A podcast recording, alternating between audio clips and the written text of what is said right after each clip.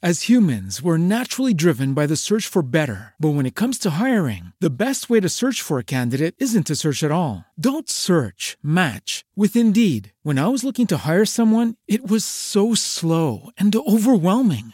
I wish I had used Indeed. If you need to hire, you need Indeed. Indeed is your matching and hiring platform with over 350 million global monthly visitors, according to Indeed data, and a matching engine that helps you find quality candidates fast. Ditch the busy work. Use Indeed for scheduling, screening, and messaging so you can connect with candidates faster. And Indeed doesn't just help you hire faster. 93% of employers agree Indeed delivers the highest quality matches compared to other job sites, according to a recent Indeed survey. And listeners of this show will get a $75 sponsored job credit to get your jobs more visibility at Indeed.com slash podcast. That's Indeed.com slash podcast. Terms and conditions apply.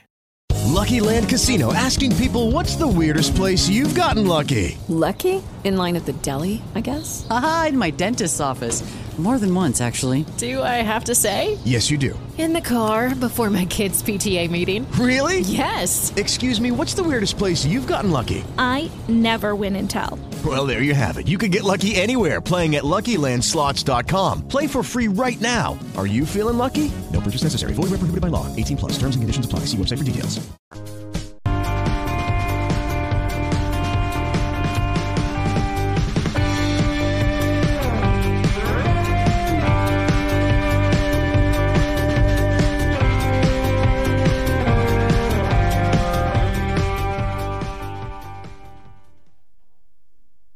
Buon sabato e ben trovati. Un saluto a Massimo Mazzucco. Ciao Massimo. Ciao a tutti, buongiorno. Oh, torniamo a avere un ospite quest'oggi, molto gradito. Saluto con piacere Marcello Foa. Ciao Marcello. Eccoci, ciao Fabio, ciao Massimo, un piacere ritrovarti. Ciao. Eh sì, eccoci qua. Eh, l'occasione ce la dà anche il tuo, la tua ultima produzione, il sistema invisibile, perché non siamo più padroni del nostro destino uscito per Guerini e Associati. Allora, temi che poi si intrecciano inevitabilmente con la situazione che, che stiamo vivendo. Io partirei, Marcello, eh, proprio perché spesso ci siamo interrogati. Eh, con te anche del, del livello dell'informazione, di come si è ridotta nel tempo.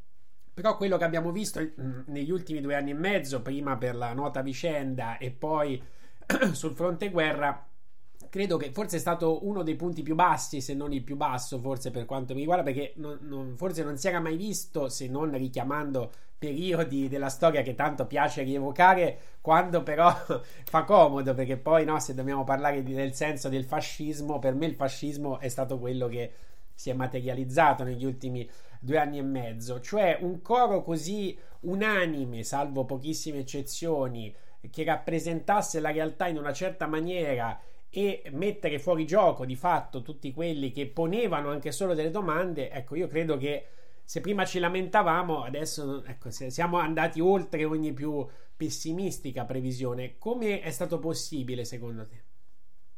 Ma guarda, è stato possibile per due ragioni fondamentalmente. La, la prima è che questa è l'onda lunga di una stretta da parte dell'establishment, soprattutto americano, ma di conseguenza cascata anche occidentale, eh, contro eh, la stampa e contro qualunque forma di vero dissenso, una stretta generata dal successo che avevano avuto movimenti alternativi o comunque leader politici non omologabili in prima battuta dai 5 Stelle del 2018, la Lega, eh, Bolsonaro, Trump, la Brexit, eccetera, eccetera, che ha indotto l'establishment globalista, di, perché tale è fondamentalmente, a, di, eh, ad adottare delle misure molto restrittive eh, al fine di prevenire il, la diffusione di eh, notizie o di interpretazioni libere, perché questa libertà generata dall'opportunità di internet, quando internet era davvero libere, avevano permesso l'affermazione di movimenti di questo tipo.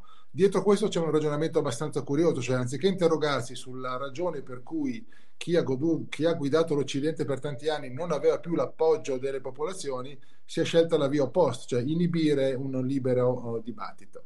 E quel che è successo negli ultimi due anni è che la, la crisi del Covid, su cui oggi adesso finalmente escono dei riscontri eh, oggettivi e anche imbarazzanti per chi ha creduto ciecamente nella, nella, narrativa ufficiale. E anche la guerra in Ucraina ha accentuato ulteriormente questa tendenza, per cui io la vedo come una, un percorso non episodico, ma come la conseguenza di, una, di un atteggiamento che purtroppo rischia di farci sprofondare se non viene adeguatamente ehm, capito dalle masse in una eh, democrazia sempre più limitata o addirittura in una democrazia mascherata eh, da, da, autocrazia, cioè da un'autocrazia mascherata da democrazia, in vero.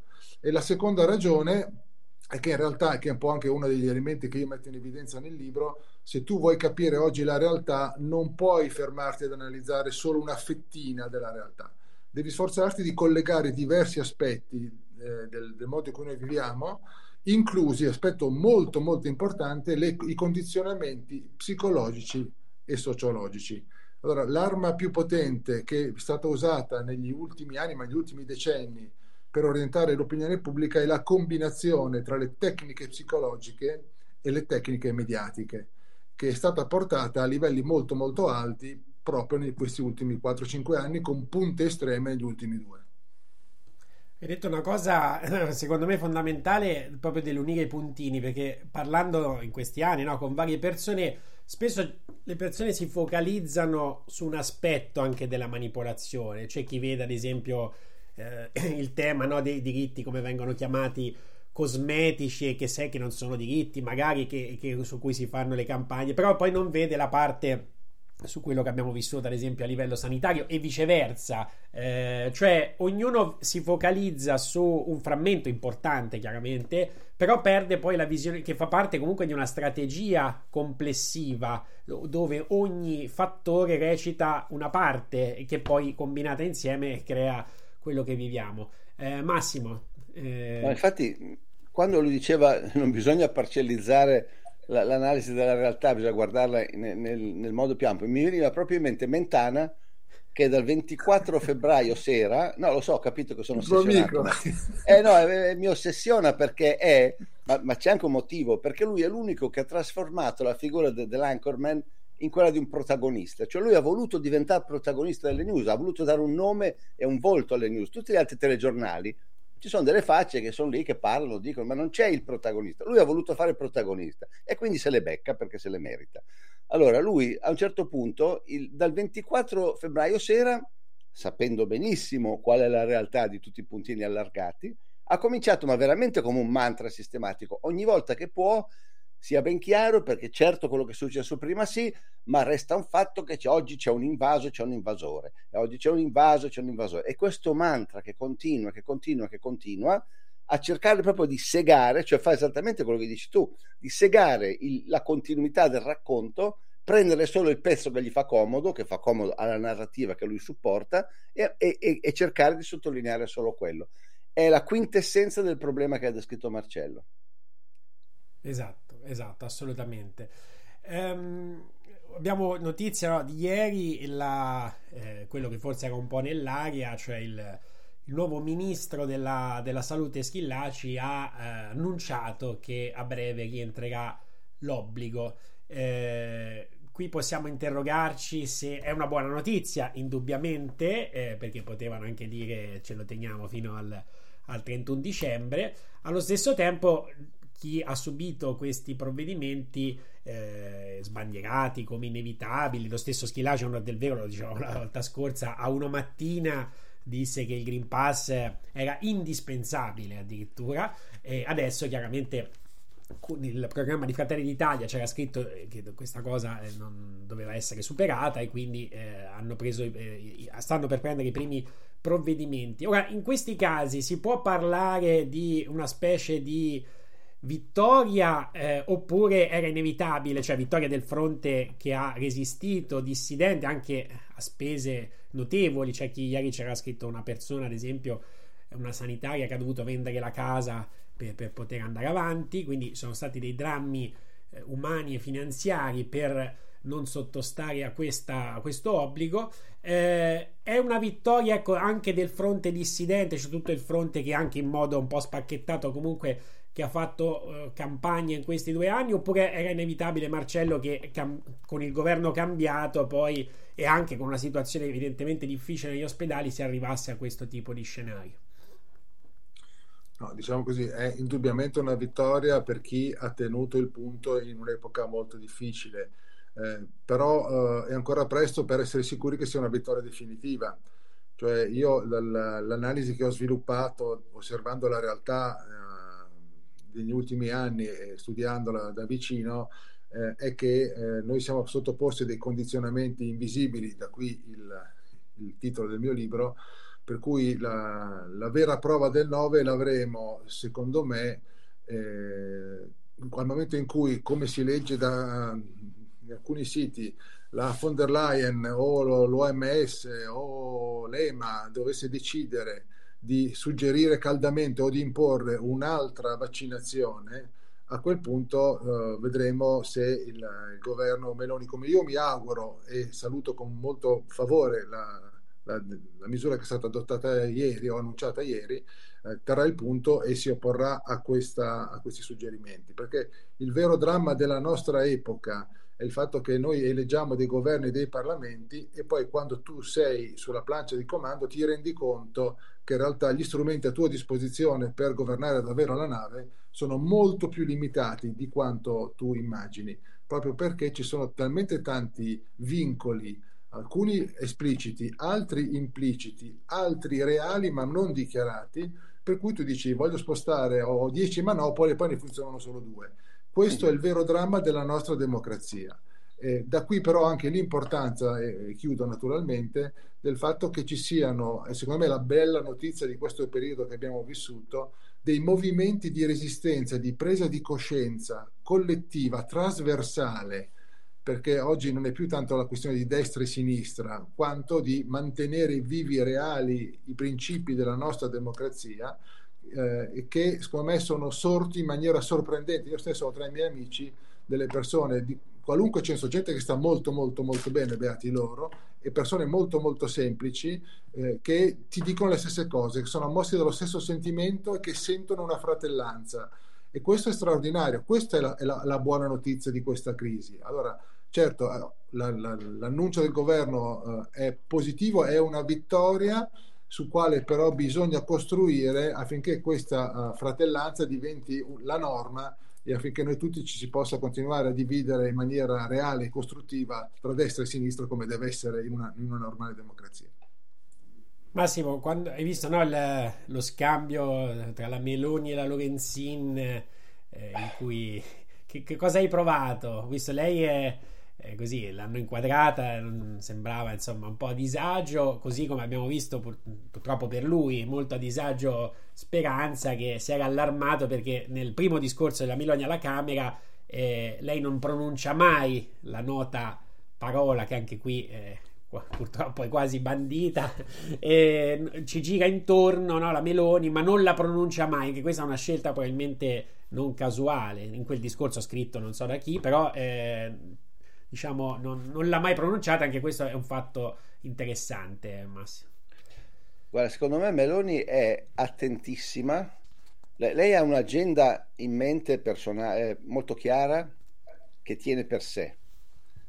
Eh, sa che certe cose si possono dire e altre no, perché e, se no rischia veramente di venire sommersa da, da, da, da una, una, cascata di, di, di, critiche, perché come, come, come ha potuto sperimentare lo stesso Marcello quando è andato alla RAI, poi magari ne riapriamo una parentesi su questo, quando la stampa mainstream decide che qualcosa non va bene, ti danno addosso veramente con tutto quello che hanno, fionde, cerbottane, sassi, pistole, sparano di tutto, cioè non, non c'è più veramente eh, possibilità di salvarsi. Quindi sapendo questo, lei ha nella sua mente, bella chiusa, una sua agenda, dopodiché ha il suo modo di presentare pubblicamente gli scopi che vuole raggiungere in base a quell'agenda segreta.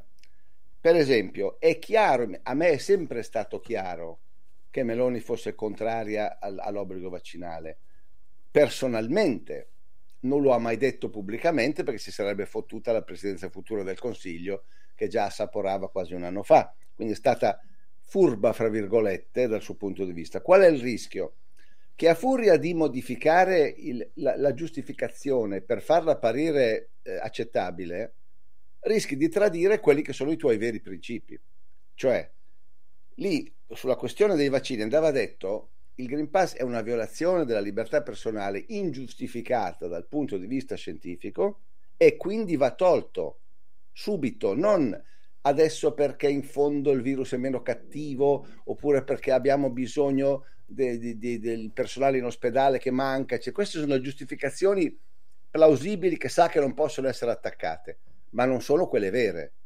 Lei nei suoi principi, sono, sono convinto, che sappia benissimo che il Green Pass è una violazione profonda del diritto della libertà individuale. Questo però o non ha il coraggio o non può permettersi di dirlo. Un altro esempio, proprio l'altro giorno, tre giorni fa, con la questione del, contante, del tetto ai contanti. Giusto, secondo me, il, il, il principio, perché il cittadino deve essere libero di fare quello che vuole con i suoi soldi come dicevamo ieri sera con, in trasmissione con Quaglia, se io voglio mettermi da parte tutte monetine da 10 centesimi e voglio andare a comprarmi una macchina e voglio andare con la carriola delle monetine da 10 centesimi, devo essere libero di farlo perché è mio diritto, sono soldi che ho guadagnato io. Poi sta allo Stato, casomai, sospettare o dimostrare che io sia un evasore. Non puoi partire dalla presunzione di evasione e quindi mettere dei limiti anche a persone che invece si comportano correttamente rispetto alla legge. Lei però cosa ha fatto? Non ha, non ha stabilito il principio, anche perché avrebbe dovuto dire il tetto al contante va tolto to cure se avesse usato il suo principio. Invece ha detto no, perché ha usato fuori una vecchia argomentazione di non so chi che alla fine favorisce più i poveri che i ricchi. Argomentazione talmente stupida che Conte gliel'ha distrutta in due minuti con la sua battutina pronta e cotta e mangiata, gli ha detto: Eh sì, perché venitemi a fatemi vedere un povero che ha 10.000 euro in tasca in contanti. È chiaro che non c'è un povero di quel tipo lì. Quindi lei ha sbagliato a usare, ha usato un'argomentazione soft per arrivare a quello che lei ritiene un, un suo principio eh, eh, solido e fondamentale. Non so fino a che punto, usando le argomentazioni soft, poi tu possa arrivare veramente fino in fondo agli scopi che ti sei prefissa.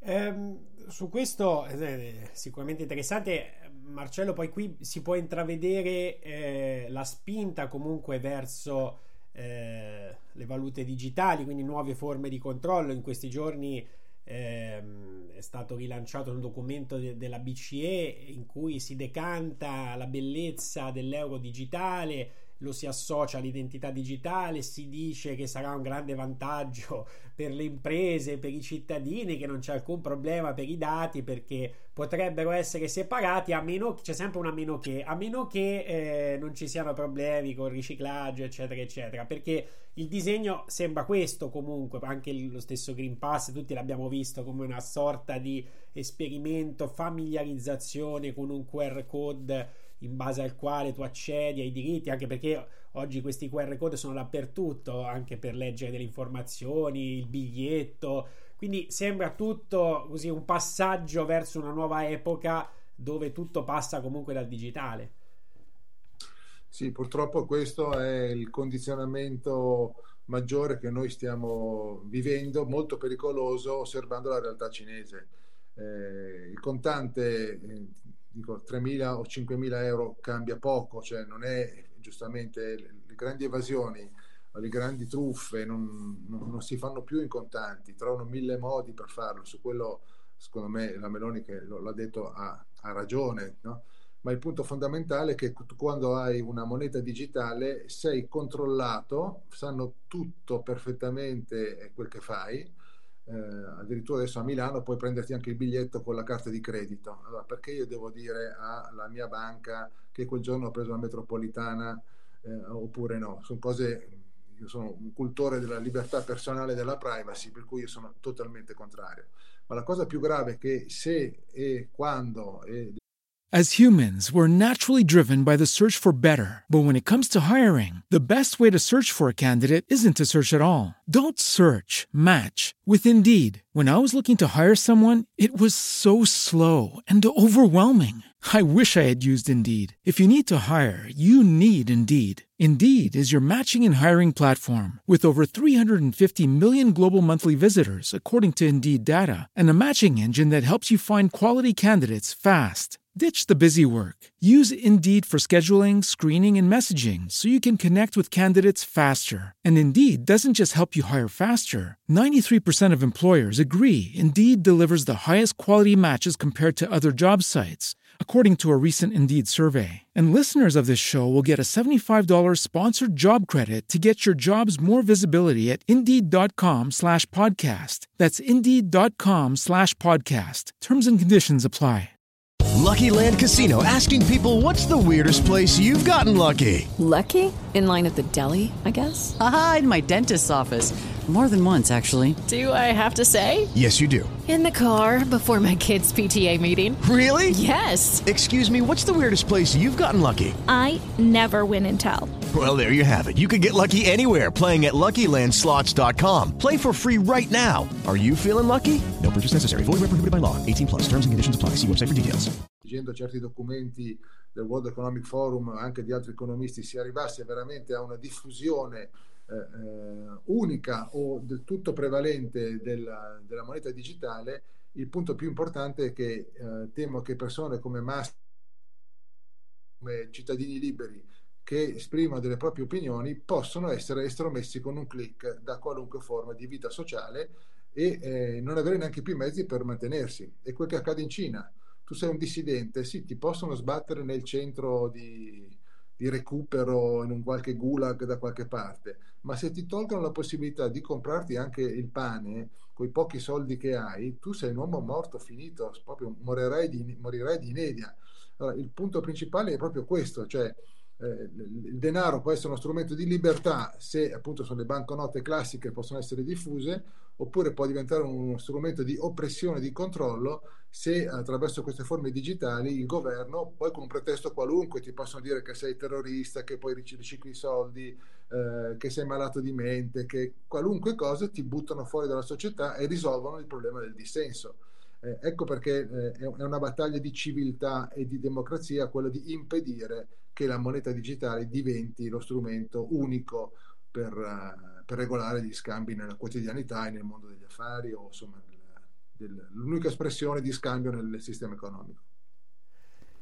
Per entrare ancora nel, nel, tema dell'informazione, perché nel libro tu affronti il, il, modo anche in cui questo sistema invisibile cambia senza far accorgere le persone la scala dei valori, le, le chiavi interpretative eh, e, e, le persone si adeguano, tutti noi poi alla fine, perché noi siamo, facciamo parte anche noi, eh, anche noi abbiamo iniziato a utilizzare magari Facebook, io all'inizio dicevo a chi me lo fece conoscere, dico, non riuscivo a capire l'utilità, francamente, e poi ci siamo ritrovati dentro automaticamente. Vedremo se sarà così anche con le nuove frontiere.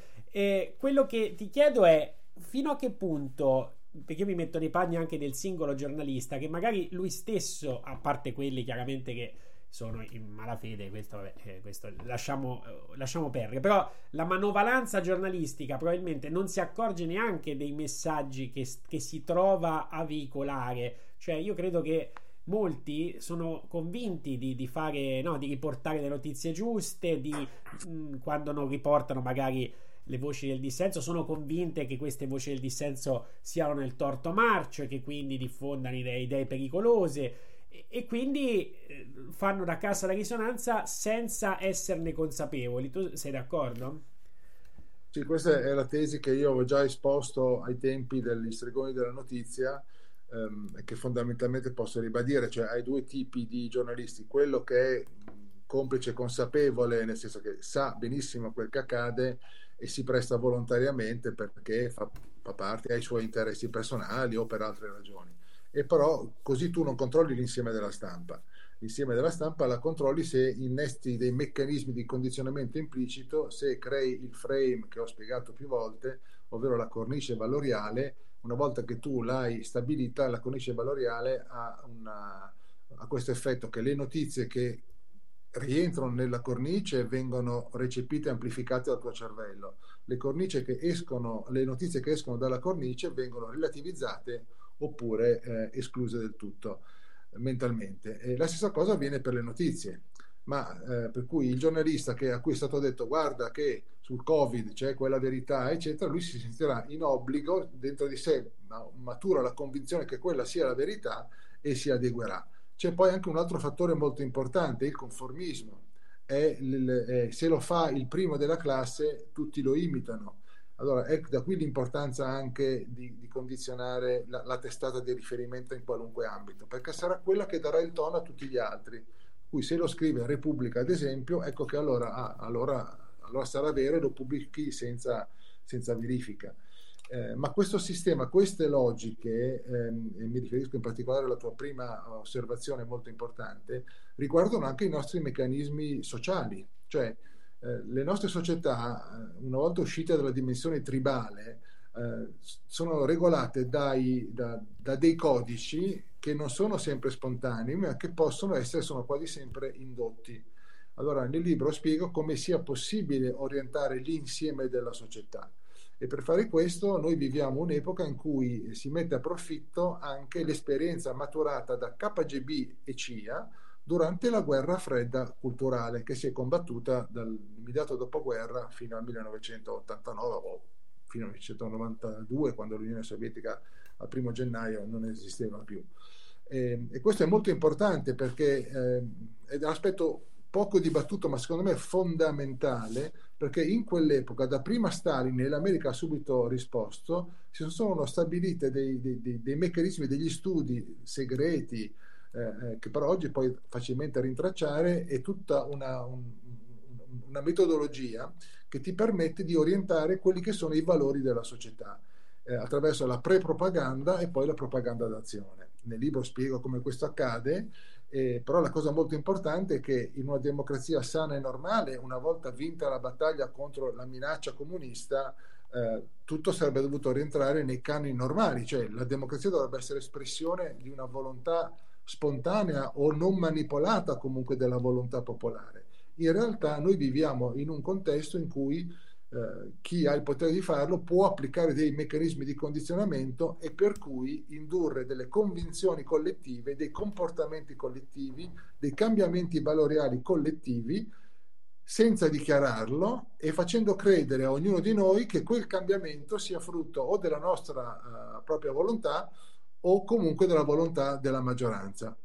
Allora, essere consapevoli di queste tecniche che sono, misto, sono sociologiche e soprattutto psicologiche, unite ovviamente alla comunicazione, alla moda, al cinema, tutti i fattori che caratterizzano la nostra società, è fondamentale per chi, ed è il mio grido di, di, d'allarme che lancio in questo libro, vuole veramente mantenere autentica la democrazia. Se non si fa questo sforzo di analisi e di consapevolezza, noi rischiamo che le varie forme di opposizione o anche di critica restano molto limitate e parziali, che esattamente quel che chi gestisce il, eh, il potere, chi ha le redini reali della nostra società eh, desidera, perché ovviamente non avere la, la, consapevolezza complessiva è perfetto perché tu sbaglierai sempre qualcosa nella tua reazione. Fra l'altro, ah, sì. posso aggiungere una cosa? Eh, pronto? Mi senti? Sì, sì, vai, vai. Sì, sì.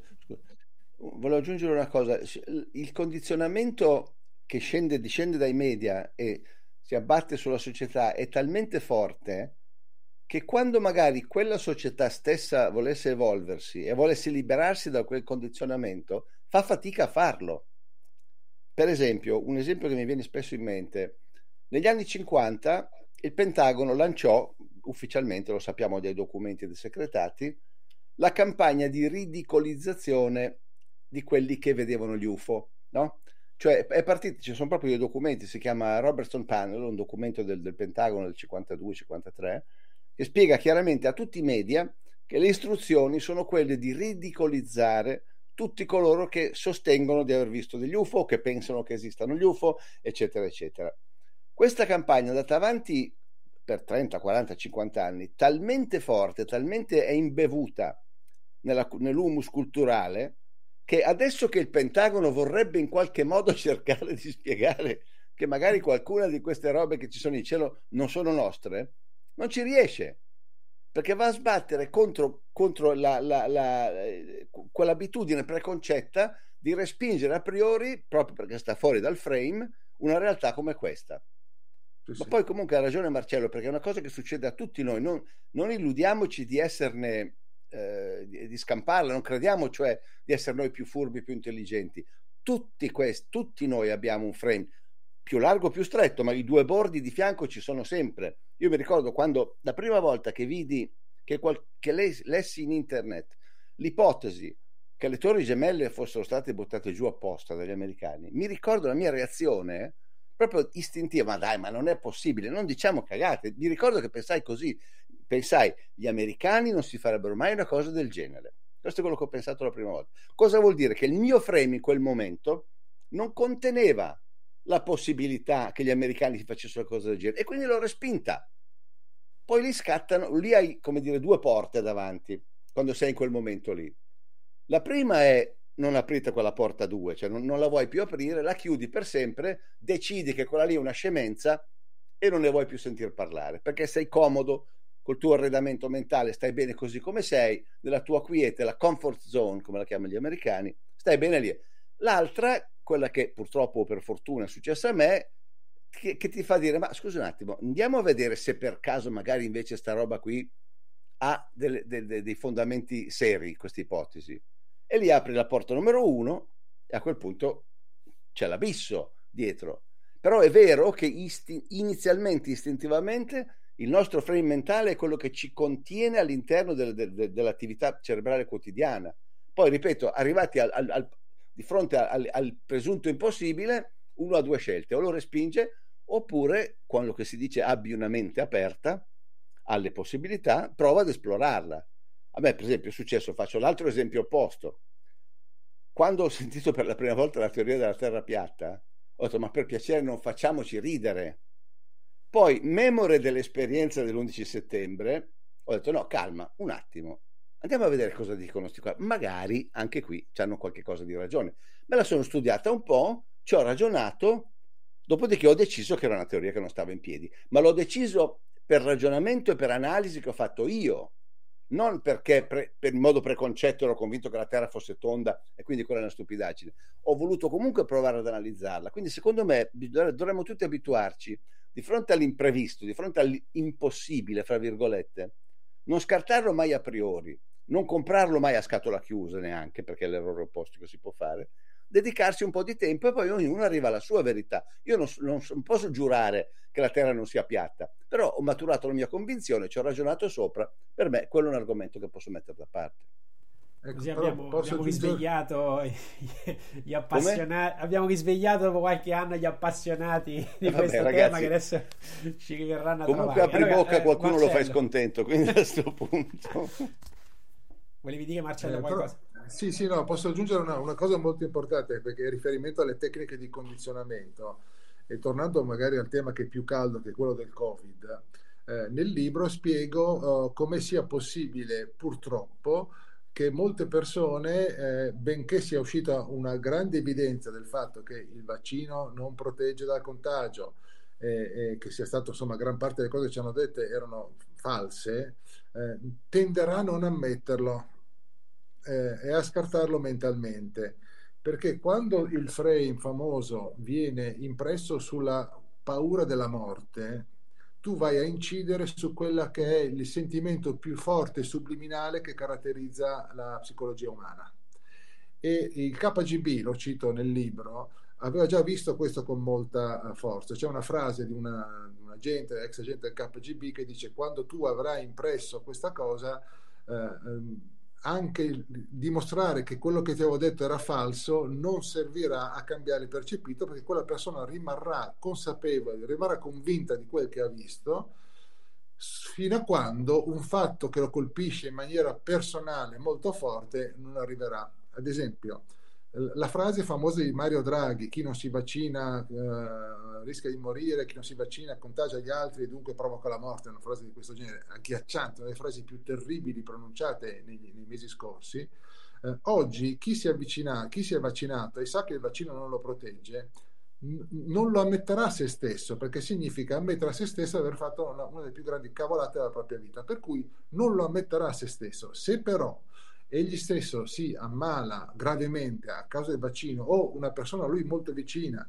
si ammala gravemente eh, per cause che i medici non riescono a spiegare e che egli può collegare al vaccino come purtroppo sta accadendo a moltissime persone, a quel punto si si risveglia, ma solo a quel punto. Allora, eh, questo vi dico questo perché le, le, le, tecniche di analisi elaborate nel periodo della guerra fredda, che credo oggi siano ancora più sofisticate, vengono usate in maniera sistematica. E, e, e per questo che il ragionamento uh, che faceva Massimo prima è, è, perfetto, cioè in democrazia, soprattutto poi chi fa giornalismo e comunicazione, dovrebbe sempre procedere come eh, indicava Massimo.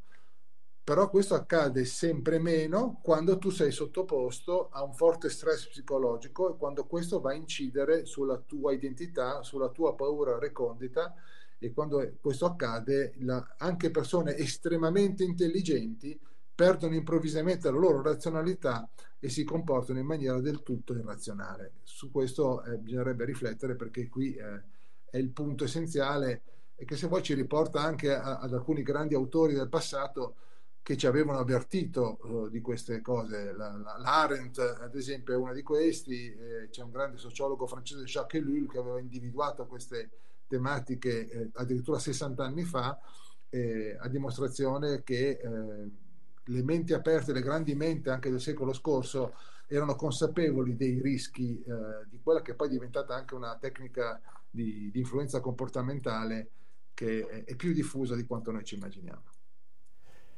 Eh, citando appunto il caso della, della conferenza di Draghi, eh, lì in tanti si chiedono ma come sia possibile che appunto i giornalisti che a parte che gli fanno eh, abbiamo visto gli applausi eh, quando c'è stata la conferenza quella col presidente dell'ordine dei giornalisti quindi un clima così non proprio particolarmente da, da quarto potere eh, eh, possibile ecco che nessuno non abbiamo mai sentito forse una volta che c'era quel giorno mi ricordo quel giornalista della stampa estera forse l'unico momento in cui qualcuno ha provato a, contro, insomma, a dire qualcosa, altrimenti sono, erano tutte non domande o comunque sembrava, sembravano tutte preparate quelle, quelle conferenze stampa. È, co- è, così effettivamente per accedere a quel tipo di circuito, cioè accedono solo alcuni, e questo l'abbiamo visto, e possono fare solo certe domande concordate, immagino. Chi risponde? Marcello, io, poi, Marcello, tu che sei più... Io, io non, ho, tenuto conferenze stampa come, come, come, uomo di governo, quindi lascio a te la risposta. No, quello neanche io, però no, è molto semplice. Allora, quando ancora una volta il frame, Mario Draghi è stato collocato dalla grande stampa e poi aveva dalla sua parte tutti i partiti, tranne Fratelli d'Italia, che però ha fatto un'opposizione blanda no? durante gli ultimi anni e mezzo.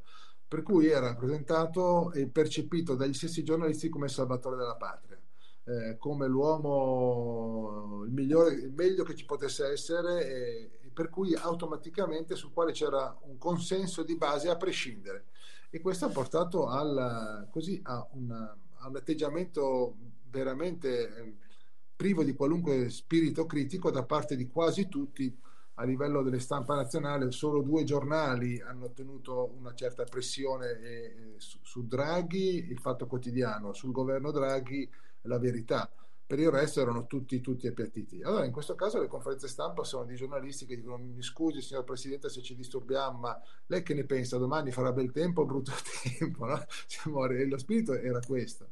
E questo è molto preoccupante perché i grandi eh, As humans, we're naturally driven by the search for better. But when it comes to hiring, the best way to search for a candidate isn't to search at all. Don't search, match with Indeed. When I was looking to hire someone, it was so slow and overwhelming. I wish I had used Indeed. If you need to hire, you need Indeed. Indeed is your matching and hiring platform with over 350 million global monthly visitors, according to Indeed data, and a matching engine that helps you find quality candidates fast. Ditch the busy work. Use Indeed for scheduling, screening, and messaging so you can connect with candidates faster. And Indeed doesn't just help you hire faster. 93% of employers agree Indeed delivers the highest quality matches compared to other job sites, according to a recent Indeed survey. And listeners of this show will get a $75 sponsored job credit to get your jobs more visibility at Indeed.com slash podcast. That's Indeed.com slash podcast. Terms and conditions apply.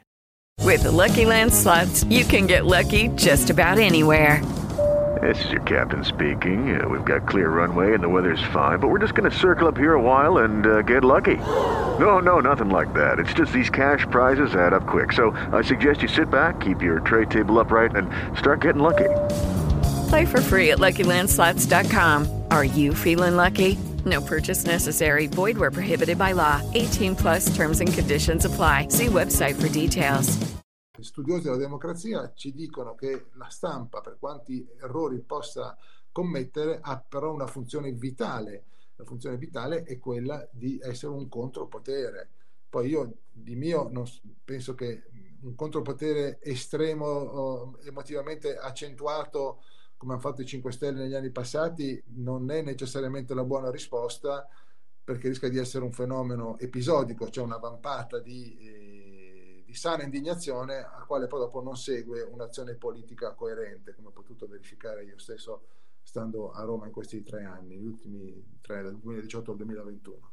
Eh, però una stampa autorevole, che proprio perché è autorevole, è coraggiosa, è indipendente e sa porre con forza certe tematiche, e in passato abbiamo avuto dei, dei begli esempi in tal senso. I Pentagon Papers, ad esempio, uh, uh, sono un esempio di grande stampa anglosassone. Ecco, questa, questo atteggiamento purtroppo ormai è svanito, per cui anche la stampa cosiddetta autorevole, troppo spesso, ma il fenomeno non è italiano, è, riguarda un po' tutta la stampa uh, occidentale, diventa partigiana, per cui o molto favorevole quando c'è un leader che va portato e coccolato in ogni maniera, oppure estremamente aggressiva, strumentale, eh, odiosa e, e, vi dico è veramente faticoso eh, reggere la pressione quotidiana, lo dico per esperienza personale, eh, diventa assolutamente eh, di parte e a questo punto diventa un contropotere ma non per il bene della democrazia e dell'interesse pubblico collettivo,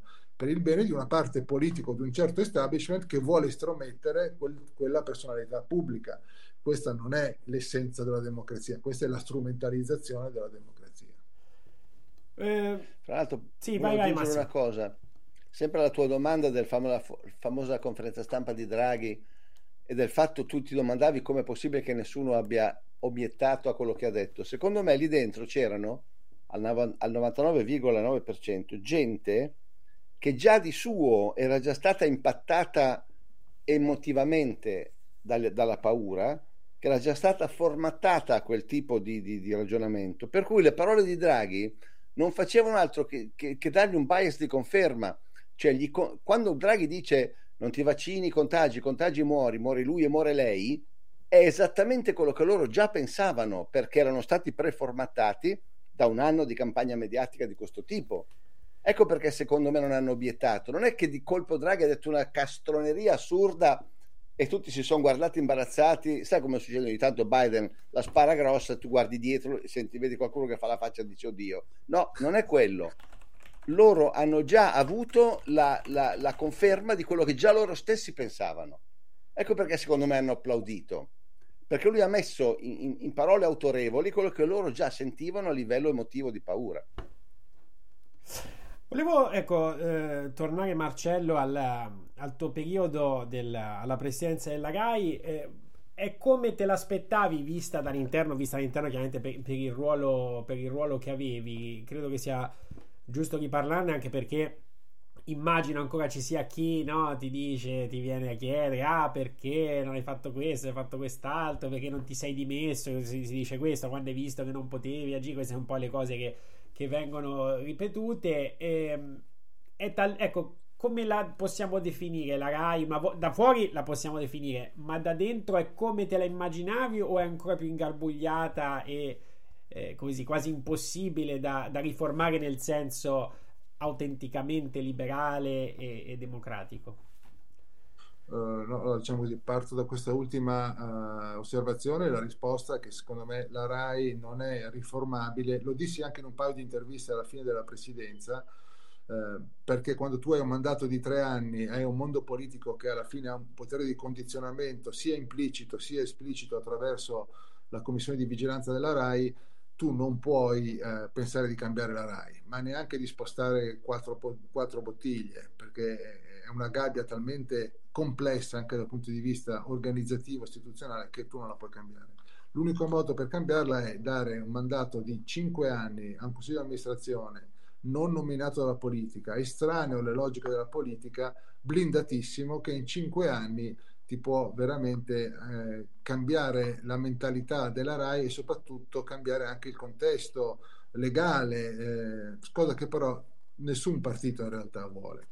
Eh, riguardo la, la, mia esperienza, è stata un'esperienza um, uh, unica che io ho fatto uh, con mia grande sorpresa perché io fui nominato per dirvi come vanno le cose, cioè l'ho raccontato ma è giusto ricordarlo, io ero, ero in vacanza in Grecia con la mia famiglia, non immaginavo nemmeno che ci fosse alcuna intenzione su di me, ti chiamano una sera e ti dicono, giorno, ti dicono vuoi diventare presidente della RAI, cosa che così detta freddo ovviamente ti scompagina un po' e il giorno dopo portano la nomina in Consiglio dei Ministri senza aver preparato nulla, cioè mi hanno chiesto di essere presidente della RAI senza neanche darmi il tempo di documentarmi e riflettere anche sul mio futuro personale e professionale.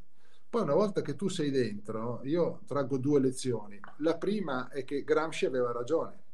Detto da un liberale, io sono notoriamente di scuola montanelliana e paradossale, però Gramsci aveva ragione. Cioè se tu vuoi cambiare veramente le cose, egli voleva portare il comunismo, lo sappiamo, tu devi avere una pianificazione di lungo periodo e avere una struttura alle spalle con una strategia che ti porta a occupare i, i gangli del potere. Eh, cosa che invece con Lega e 5 Stelle all'epoca non, non era così perché non erano preparati loro stessi a governare. E per cui mandare le persone allo sbaraglio come hanno fatto con me, chiedendomi la sera prima, dandomi due ore di tempo per decidere, e, e poi praticamente non, io sono arrivato in RAI, vi ricorderete le polemiche, eccetera. Alla fine, confermata la nomina, mi chiedo, va bene, adesso dove sono le truppe per combattere? Dove sono le persone con cui io posso interagire? per cercare nei limiti del mio mandato di presidente, che sono molto limitati, il vero potere ce l'aveva l'amministratore delegato, contribuire a rendere la RAI davvero plurale, più aperta, per quanto è possibile, perché in tre anni non puoi fare. Mi volta non c'era nessuno. Eh, allora, questo è, un punto molto importante.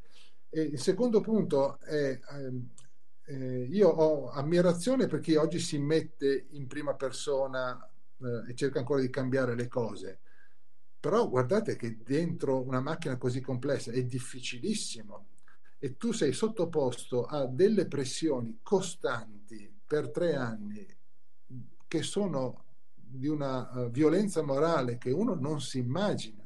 Io questo non l'ho, non l'ho raccontato quasi mai, ma vi dico, tra le cose che mi hanno fatto, che a un certo punto mi hanno tagliato drasticamente lo stipendio. Un terzo lo stipendio tagliato, avvalendosi di un piccolo codicillo che non hanno mai applicato per nessun altro, hanno applicato apposta per me. Allora, quando la gente viene a dirmi ma perché non ti sei dimesso? Perché l'establishment voleva che io mi dimettessi. Allora io se mi dimettevo davo ragione a loro, loro avevano vinto e una persona che non è omologabile al loro mondo veniva estromessa. E un'altra questione molto importante. Eh, eh, due, uno, l'amministratore delegato aveva i veri poteri, è stato scelto dai 5 Stelle, allora io ovviamente bisogna forse riflettere anche con riguardo al suo ruolo per chi vuole sapere eh, come è cambiato o non è cambiato l'area, ma non voglio aprire polemiche, io non, non, non voglio entrare su, su, questo tema perché... Posso dire etica... una cosa? Sì. Posso, posso aggiungere una cosa? Eh, appunto, quello che ci si dimentica spesso, quando uno dice Fo è andato a fare il presidente della RAI, e detto in una vulgata, e non ha fatto un cazzo, non è riuscito a fare un cazzo per tre anni. Questa è la, la cosa, no? il ruolo del presidente è, no, no, no, non è che ve lo sto dicendo, lo so, lo so perché conosco un pochino i meccanismi della RAI, il ruolo del presidente è puramente eh, simbolico, non ha il nessun potere effettivo neanche di alzare un telefono e di suggerire qualche cosa. E vi racconto io, adesso si può raccontare magari senza fare nomi, racconto l'esperienza personale che ho avuto proprio con Marcello quando lui era presidente della RAI. io a un certo punto volevo far arrivare un certo mio film a certe persone che dirigevano i, i, i, canali RAI, le reti RAI. Lui, lui, mi ha dato una mano, ma mi ha fatto capire che mi ha dato degli indizi di cosa fare, ma non si sarebbe neanche potuto permettere di alzare lui un telefono e chiamare il direttore di rete e dire senti, magari dai un'occhiatina, solo così, eh, dai, dai un'occhiatina a sto film di Mazzucco che magari è interessante. Non avrebbe potuto farlo perché immediatamente si sarebbero rivolte cosa c'entri tu, tu non hai nessun potere, metti, vuoi mettere le mani, ce lo avrebbero massacrato. Questo io l'ho capito. Infatti io ero tanto ero felice quando tu sei stato eletto presidente quanto mi sono reso conto sette minuti dopo che la cosa non avrebbe cambiato assolutamente niente. Giustamente, come dici tu, la logica dice, va bene, allora te ne vai a casa, però è vero anche che la lotta, la, le, le, le, le, pressioni che hai avuto tu per essere cacciato sarebbero state un, un dargli alla vinta. Se mi regali un minuto, Fabio, quando nel 2018 fu nominato, questo è il, è il libro di Marcello, fu nominato presidente della RAI, fui oggetto di una campagna di stampa furibonda, partita dalle colonne grondanti livore di molti media italiani e ripresa paro paro dalla stampa internazionale, che senza verificare nulla mi ritrasse sulle pagine del Guardian, del New York Times, dell'Observateur e di molte altre testate alla stregua di un troglodita, un fanatico, persino omofobo. salto qui, la spallata iniziale fallì, ma le pressioni sono continuate fortissime per tre anni nella speranza di cacciarmi. Quindi la sua lotta in realtà era per rimanere, secondo me. Alla fine io ho capito questo. Che poi non si potesse fare niente dalla sua posizione era evidente.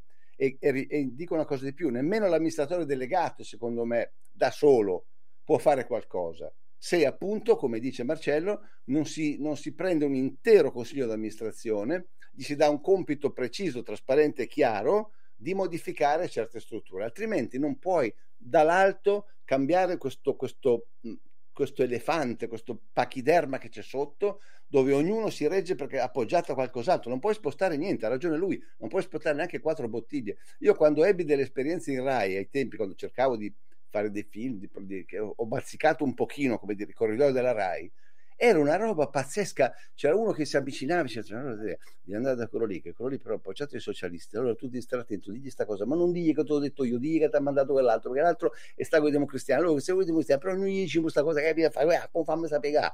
È una roba, una melma schifosa. Tant'è vero che io ho preso sono andato a, a, non fare cinema in America piuttosto che non farlo in Italia. Ma questa è la mia storia personale.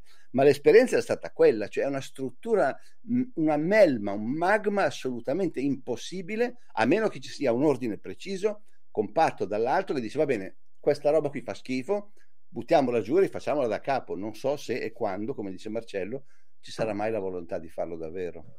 Ma, grazie Massimo, la tua testimonianza è purtroppo precisa. Aggiungo una cosa molto uh, importante, è che in questi tre anni io quel che ho cercato di fare è di essere il punto di riferimento per quanto possibile dalla parte sana dell'azienda. Perché poi dentro la RAI ci sono degli eccellenti professionisti, delle ottime persone con cui ho mantenuto anche un buon rapporto dopo queste persone non credevano nei loro occhi che ci fosse un presidente per bene, non romano nel senso della mentalità romana che hai appena descritta, con cui ci potesse parametrare. E, e, poi ci sono delle persone che sono entrate nel mio staff. Entrare nelle staff di un presidente che è in viso all'establishment significa mettere a repentaglio la tua carriera. Allora, anche quelli che mi dicevano tu devi dimetterti, se io mi fossi dimesso, io avrei lasciato le persone che lavoravano con me, che mi hanno dato fiducia, totalmente allo sbando di qualunque ritorsione.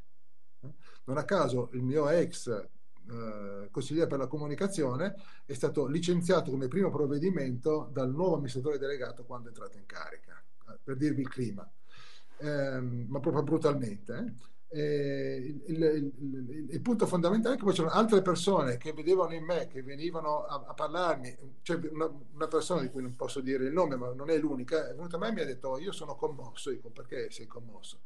Perché è la prima volta in 25 anni che sono in RAI che vengo oh, promossa per, per, un incarico che potevo dare sul mio mandato diretto senza pressioni politiche. Io l'avevo scelta perché era la persona più adatta per quel ruolo perché, eh, ebbene, questa signora, questa è una donna, era cioè, commossa, perché c'è la prima volta che mi capita in 25 anni di, di RAI.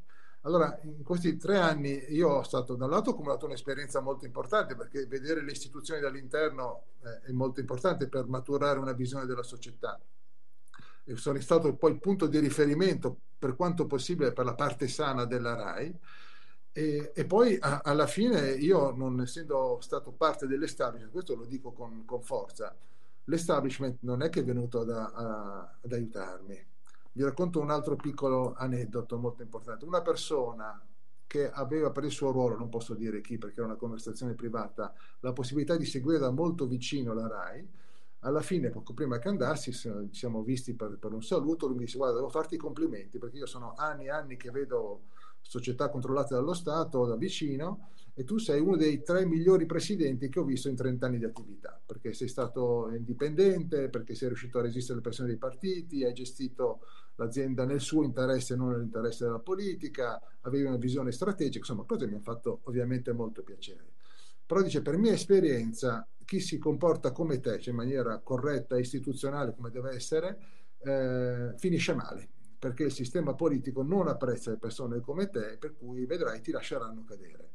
E ho avuto ragione, io non ho cercato altri incarichi a Roma per carità, però è andata così, nel senso che quel mondo eh, non, non, è che ha visto in me una risorsa da valorizzare, ha visto un elemento strano, eh, un po' svizzero nel suo atteggiamento come etico, eh, che, eh, da, da, allontanare subito da Roma. Poi per carità io lo sapevo, mi sono fatto una ragione, mi sono ricostruito una carriera, però eh, questo è il rischio che uno corre quando va a Roma. E allora quelli che dicono, ah, dovevi metterti, sbattere la porta, eccetera non è, non è, così facile, le implicazioni sono più profonde di quel che uno può vedere dall'esterno. Eh, allora la, la, la, mia ambizione, il mio auspicio è che esperienze come la mia, ma come altre persone che ho visto a Roma che si sono comportate come me, perché sono delle persone che si comportano come me, ecco, queste persone devono diventare lo standard. Però prima che questo accada, ovviamente, purtroppo c'è tanto da fare, e in RAI, con la struttura che c'è, con l'influenza della politica, eh, questo è molto difficile che accada. Um, quando per fortuna mi, mi, capita a volte se sono a casa di altri imbattermi in qualche telegiornale che, che, che, sembra un po' anacronistico già di per sé, forse visti i tempi che, che viviamo e anche visto un po' le, le, abitudini che sono cambiate. È una domanda che noi ci facciamo sempre sul ruolo effettivo oggi al di là di quello che viene decantato, cioè quanto effettivamente ancora oggi la televisione esposta. Perché leggevo in questi giorni, sapete, c'è stata quella storia di, di fuori dal coro, poi sospeso, poi pare che invece torna a gennaio, insomma, la, pare per ragioni di costi, così è stato detto. Poi chiaramente adesso è cambiato il governo e quindi se Mario Giordano è fuori dal coro dovrebbe esserlo anche anche adesso, quindi magari c'era qualche fastidio su quello che poi non lo sappiamo, insomma, cosa, cosa ci sia dietro. Comunque eh, era stata annunciata una sospensione e ho letto qualche articolo che diceva che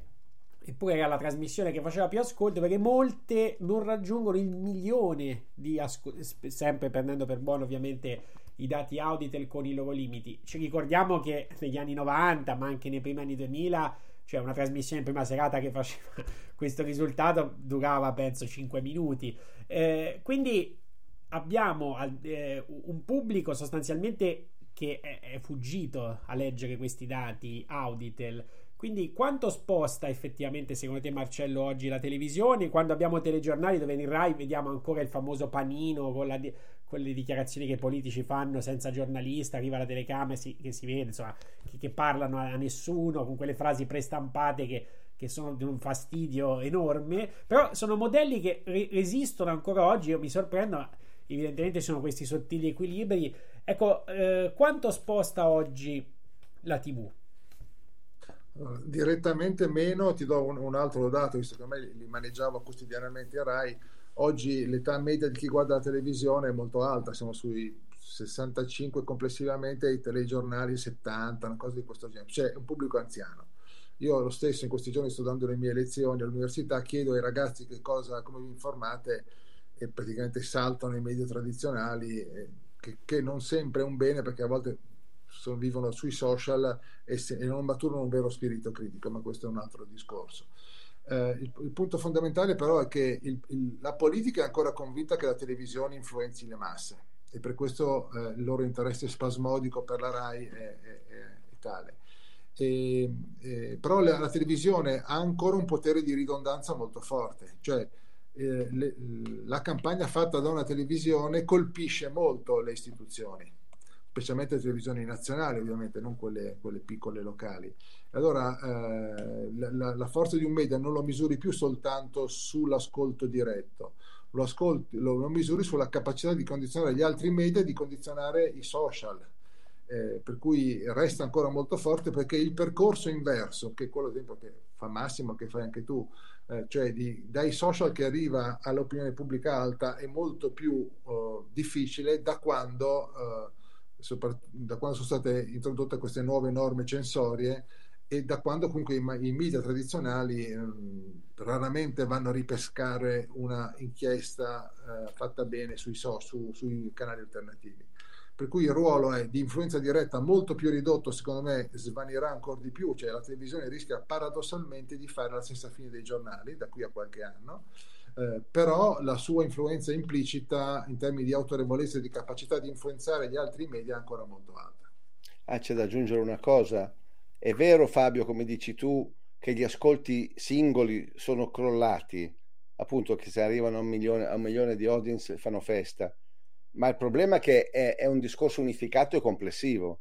Quindi tu su qualunque di quel milione, qualunque milione tu vada a finire, che sia Piazza Pulita piuttosto che la Berlinguer, piuttosto che quell'altro, il frame è sempre quello. Quindi è unificato il messaggio. Quindi è vero, ciascuno magari fa meno, ma unificato è sempre potentissimo.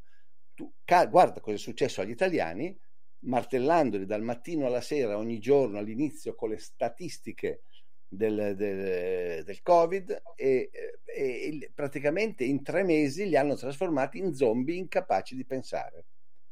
Cioè si poteva tranquillamente affrontare la, la, la,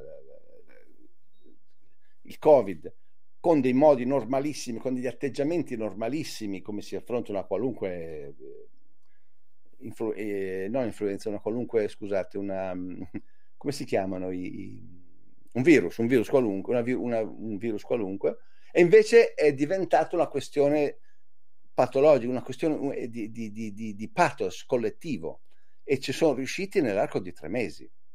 Dal febbraio al giugno del, del 2020 è successo. A, a, partire dal giugno 2020 non c'era più un italiano, eccetto rarissime eccezioni, in grado di ragionare lucidamente su quello che stava succedendo. Quindi, sai, la potenza quando, quando parte tutto insieme è un carro armato che schiaccia tutto. La vera domanda è chi sta sopra e chi è che dà a tutti le stesse istruzioni in modo che in qualunque canale tu capiti ti becchi comunque lo stesso messaggio in fronte. Eh, questo però la, la, domanda per me è semplice. In un contesto di crisi i media cercano la, la, la verifica della, dell'informazione nell'istituzione. Per cui a quel punto se eh, Speranza ci diceva una cosa che era ribadita dall'EMA, che era ribadita dall'OMS, che era ribadita da Fauci, a quel punto diventava una verità conclamata e tutti la ripetevano. È molto più facile influenzare l'insieme dei media di quanto si immagini. Vero, vero anche questo, vero eh sì. anche questo, perché se tutti si rifanno alla stessa fonte, certamente. Come dice il famoso proverbio, ciascuno di noi è prigioniero di quello che crede di sapere. Per cui se tutti questi credono di sapere che Fauci ha ragione, a pioggia si comportano tutti nello stesso modo. Che poi eh, questo discorso della ridondanza lo si vede perché eh, spesso no, si consigliano i, i, i media locali, ad esempio, di non regalare eh, gli accessi a tipo a Facebook eh, o a YouTube perché comunque eh, poi tu vai a vedere il servizio e lo vai a vedere su YouTube e su Facebook e non vai alla fonte quindi sono tutti quindi sono, spesso alle tv locali danno questo consiglio. Invece vedi i media nazionali che fanno l'esatto opposto cioè buttano un sacco di roba sui social proprio perché uno dice vabbè ma che, che interessi hanno? Perché la pubblicità non ce la prendono insomma comunque poca. Eh, quindi però è l'effetto ridondanza, cioè in quel modo riescono a penetrare e quindi a far parlare de- della notizia, insomma, o del, so, della litigata che c'è stata nel corso di una trasmissione. Eh, ti faccio un'ultima domanda, Marcello, poi non so Massimo se vuoi chiedere altro. Eh, se tu avessi potuto, cosa, e quindi avessi avuto un ruolo diverso, no? non quello di, di, presidente, un ruolo proprio editoriale, eh, come ti sarebbe piaciuto un po' trasformare la RAI, cioè anche so, una singola trasmissione, oppure come ridisegnarla, perché la RAI in questo momento, a parte i tre canali, eh, poi no, ci sono una serie di, eh, di, canali tematici che un tempo erano anche forse fatti anche meglio eh, rispetto a come si sono trasformati. Eh, però ecco, sembra un po' un, un, treno quasi che viaggia da solo, cioè che ripete alcuni schemi eh, su cui no, trova dei meccanismi di successo, però c'è pochissima innovazione, cioè il linguaggio più o meno è sempre quello. Abbiamo la solita Berlinguer, eh, abbiamo più o meno insomma le solite cose. Mi dispiace personalmente che io sono cresciuto un po' con la TV Verità, nel senso che è un modello che mi ha molto affascinato, inventata da Leo Beghin, che era questo autore che poi non lo ricorda mai nessuno. Mi, mi dissero all'epoca che non era nessuno della Rai che è andato neanche al suo funerale perché è lui che ha inventato eh, da posto pubblico nel verde a telefono giallo, chi l'ha visto, eccetera, eccetera. Eh, man- credo anche sì, la, la storia di Mi Manda. Dopo c'era chiaramente Guglielmi che eh, che poi dava l'imprinting generale. Ecco, anche quello che era quel racconto privo di morbosità, di, no, di, era una TV veramente pura e utile. Anche quella poi purtroppo ha preso una piega da diversi anni con lo strapotere di una certa donna che ha stravolto, diciamo, anche quella che era la storia, secondo me, molto bella di quella Rai 3. E quindi, che cosa ti sarebbe piaciuto fare? Ma guarda, mi sarebbe piaciuto fare è all'inizio, uh, quando c'era il governo giallo-verde, c'erano pochi mesi in cui un po' di possibilità di cambiare qualcosa c'era. Uh, io un'idea su quale avevo lavorato con, con Carlo Freccero era quella di uh, lavorare, io non avevo il potere, ma diciamo così, lo avevo caldamente appoggiato, era quella di creare uno spazio in cui portare finalmente delle voci dell'informazione alternativa sulla TV nazionale, magari anche in un confronto con dei giornalisti nazionali. Poi, per diverse ragioni, il progetto non è stato portato avanti. Carlo Freccero ha dovuto, potuto rimanere in carico nel suo ruolo solo per un anno e alla fine tutto è andato perduto con mio grande dispiacere anche perché poi è arrivato un governo giallo-rosso che di questi argomenti ovviamente non era molto molto su questi argomenti non era molto molto caldo diciamo eh, no, quel che io avrei fatto è aprire la RAI a nuove, il mio vecchio pallino, cioè la mia intenzione è di aprire la RAI veramente alle forze intellettuali eh, del paese, eh, oltre le convenzioni, oltre i media mainstream. Però questo può avvenire soltanto se tu cambi anche un po' le regole del gioco. Eh, oggi siamo passati da, due, da un estremo all'altro, cioè qualche anno fa chiunque entrasse in RAI poteva ragionevolmente sperare in tempi rapidi di essere assunto a tempo indeterminato, il che ha comportato un'infornata di persone non qualificate raccomandate dai partiti nel corso di tanti tanti anni. Poi si è passato all'estremo opposto. Oggi tu in RAI non puoi assumere nessuno a tempo indeterminato se non tramite concorso, il che è un bene, naturalmente, eh, però ti limita molto perché poi è il tetto degli stipendi per cui senza fare nomi, io avevo sondato un paio di firme davvero libere della, della grande stampa, anche televisiva, eh, per venire eh, in RAI, e, però queste persone poi mi hanno detto ma io lascio una posizione importante con uno stipendio, eccetera, per venire a essere al massimo tre anni, perché il, il contratto di collaborazione poteva essere vincolato a quello dell'amministratore delegato, per cui solo per tre anni, e poi rischiare di finire disoccupato e guadagnando molto meno di quel che guadagno uh, da un'altra parte. Allora, con queste regole tu cosa fai? Tu inibisci il fatto che i migliori possano venire in, in RAI. E poi, poi c'è, la RAI ha perso la sua capacità di programmazione, cioè il fatto che Bruno Vespa, che ha 77-78 anni, sia ancora l'anchorman eh, di punta della RAI, credo che gli rinnovino il contratto a breve, e che Mara Venier, che ha 72, sia quella che la regina della domenica, eh, ti, lasciamo perdere poi che piacciono o non piacciono, però ti dimostra come la RAI non sia riuscita a, a, ehm, a creare una generazione di nuovi conduttori, nuovi giornalisti in grado di sostituirli. E non ci riesce perché? Perché ha perso la tenacia nel credere nelle proprie idee. Oggi eh, l'ultimo esperimento è quello che viene fatto adesso con la D'Amico, leggevo stamattina in rassegna stampa qualche articolo, la, mandano in onda, questa fa il 2%, eh, o l'1,5%, il 2%, il 2,5%, perché fai 5 puntate, i costi sono troppo alti e ti tagliano. Tu le, le, i grandi conduttori, i grandi giornalisti li fai crescere, se gli permetti di andare avanti per uno o due anni, farsi le ossa, te ne freghi un po' degli ascolti nella prima fase perché eh, poi permetterlo sei il servizio pubblico e a quel punto fai, mh, permette alle persone di maturare permette alle persone di sperimentare nuovi format che eh, alla fine si impongono se sono fatti bene. Ecco, questa capacità la RAI l'ha persa perché è ossessionata come Mediaset, come la 7, come tutte le televisioni, dagli ascolti e dalla resa economica, per cui la trasmissione che non va dopo 4-5 puntate viene fatta saltare. E alla fine il risultato qual è? Vai sull'usato sicuro, per cui la Berlinguer, vai Vespa, Venier, eccetera, con il risultato che tra qualche anno ci sarà un drammatico vuoto uh, dentro la RAI, eh, nel senso che non ci saranno le figure di spicco eh, che capaci di diventare dei nuovi punti di riferimento. Massimo, a te la chiusura? Sì, no, volevo fare una domanda finale che mentre parlavi mi veniva in mente. Cioè, è possibile che io debba accendere il televisore a, a certe ore e vedere, per esempio, su Rai 1 della gente che cucina le uova?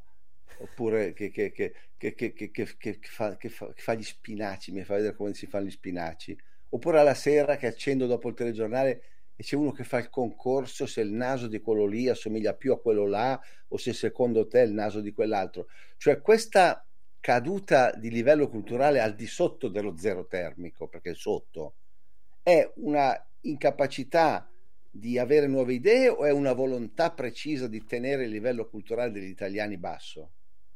È la legge dell'audience, caro Massimo. Cioè, purtroppo queste trasmissioni fanno alti ascolti. Eh, io, dico, io di mio sono uh, più laico di te, nel senso che secondo me nell'ambito del servizio pubblico ci sta che ci siano degli spazi di intrattenimento. Se il pubblico segue questi i, i giochi dei pacchi, ad esempio dopo il telegiornale, piuttosto che insomma, queste trasmissioni, hanno ascolti altissimi, 20-25% di share, vuol dire che il pubblico quelle cose lì le vuole vedere e, e, e, ci sta anche. Il problema è che in un servizio pubblico autentico tu devi avere la parte di intrattenimento, la parte di ottima informazione indipendente e priva da condizioni oppure limitata nei condizionamenti politici e poi una parte culturale, il cinema, eccetera. Eh, queste regole in realtà vengono sovvertite perché quando i RAI sono tutti ossessionati al mattino alle 10, quando escono gli ascolti, per vedere se hanno vinto o perso la, la sfida del giorno prima. E, e, allora, quando questo è lo spirito, alla fine il risultato ultimo qual è? Una legge di comunicazione che voi, anche voi conoscete benissimo, vai sul prodotto che ti garantisce gli ascolti più alti e questo fa sì che il, l'offerta complessiva scende, scende costantemente e la, e la, televisione perde la sua funzione di strumento di crescita civica e di, di, di aumento della consapevolezza della cittadinanza. Questo è un problema che è molto importante. Sì, però la RAI è un, è un, servizio pubblico, dovrebbe avere un obbligo morale di tenere alto il livello culturale indipendentemente dagli ascolti, cioè proprio questa è la logica che dovrebbe differenziarla dalle tv commerciali. Sì, poi dopo se tu vai a vedere Rai 5, eh, che è il canale culturale, può piacere o non piacere, fa di media sulla giornata il 0,3% di ascolti.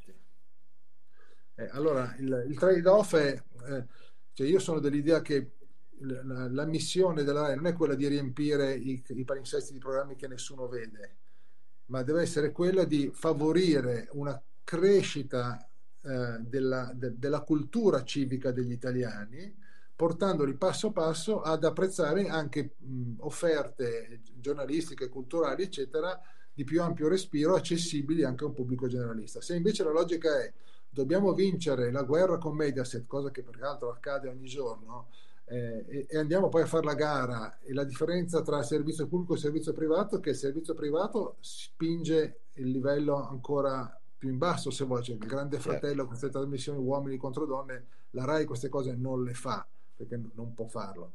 Però su tutto il resto la gara è quella di dire noi dobbiamo essere primi, perché se siamo primi siamo ancora influenti e tra l'altro eh, la RAI è il servizio pubblico che ha gli ascolti più alti di tutti in Europa rispetto agli altri servizi pubblici europei. Anche la BBC? La BBC, BBC One è il canale eh, più visto in assoluto, secondo è Rai 1 però complessivamente gli ascolti sull'arco della giornata, il più alta di tutta è la, la RAI, a meno che non si sommino ZDF e RD in Germania. Per cui eh, devo, su questo ti dà l'idea anche della complessità di gestire, di gestire la RAI, cioè fino a che punto tu puoi spingerti e fino a che punto devi ascoltare il pubblico. No? Marcello, grazie. Ricor- ricordiamo il tuo libro Il sistema invisibile perché non siamo più padroni del nostro destino. È stata una bellissima chiacchierata. Grazie davvero. Grazie a voi, è sempre un piacere vedervi. Grazie. Grazie. Ciao Marcello, a presto. Ciao a presto. Massimo. Oggi non ricordiamo i nostri consigli finali che, che l'abbiamo ripetuti varie volte perché purtroppo, eh, come dice Mario Giordano, può parlare di certe vicende. Siamo arrivati che noi appena diciamo una parola di traverso, no? veniamo bloccati, sospesi, eccetera. Quindi purtroppo diamo dei consigli su come continuare a seguirci se dovesse capitare l'irreparabile. Grazie, eh buona giornata. Ciao a tutti.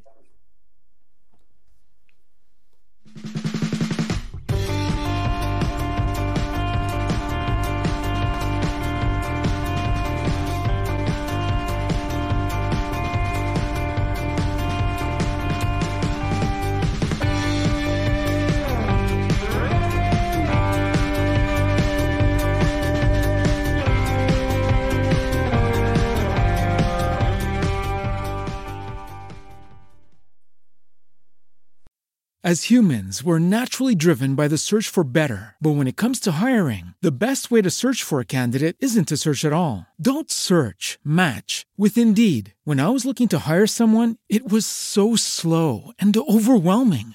I wish I had used Indeed. If you need to hire, you need Indeed. Indeed is your matching and hiring platform with over 350 million global monthly visitors, according to Indeed data, and a matching engine that helps you find quality candidates fast. Ditch the busy work. Use Indeed for scheduling, screening, and messaging so you can connect with candidates faster. And Indeed doesn't just help you hire faster. 93% of employers agree Indeed delivers the highest quality matches compared to other job sites, according to a recent Indeed survey. And listeners of this show will get a $75 sponsored job credit to get your jobs more visibility at Indeed.com slash podcast. That's Indeed.com slash podcast. Terms and conditions apply. Lucky Land Casino asking people what's the weirdest place you've gotten lucky? Lucky? In line at the deli, I guess? Aha, in my dentist's office. More than once, actually. Do I have to say? Yes, you do. In the car before my kids' PTA meeting. Really? Yes. Excuse me, what's the weirdest place you've gotten lucky? I never win and tell. Well, there you have it. You can get lucky anywhere playing at LuckyLandSlots.com. Play for free right now. Are you feeling lucky? No purchase necessary. Void where prohibited by law. 18 plus. Terms and conditions apply. See website for details.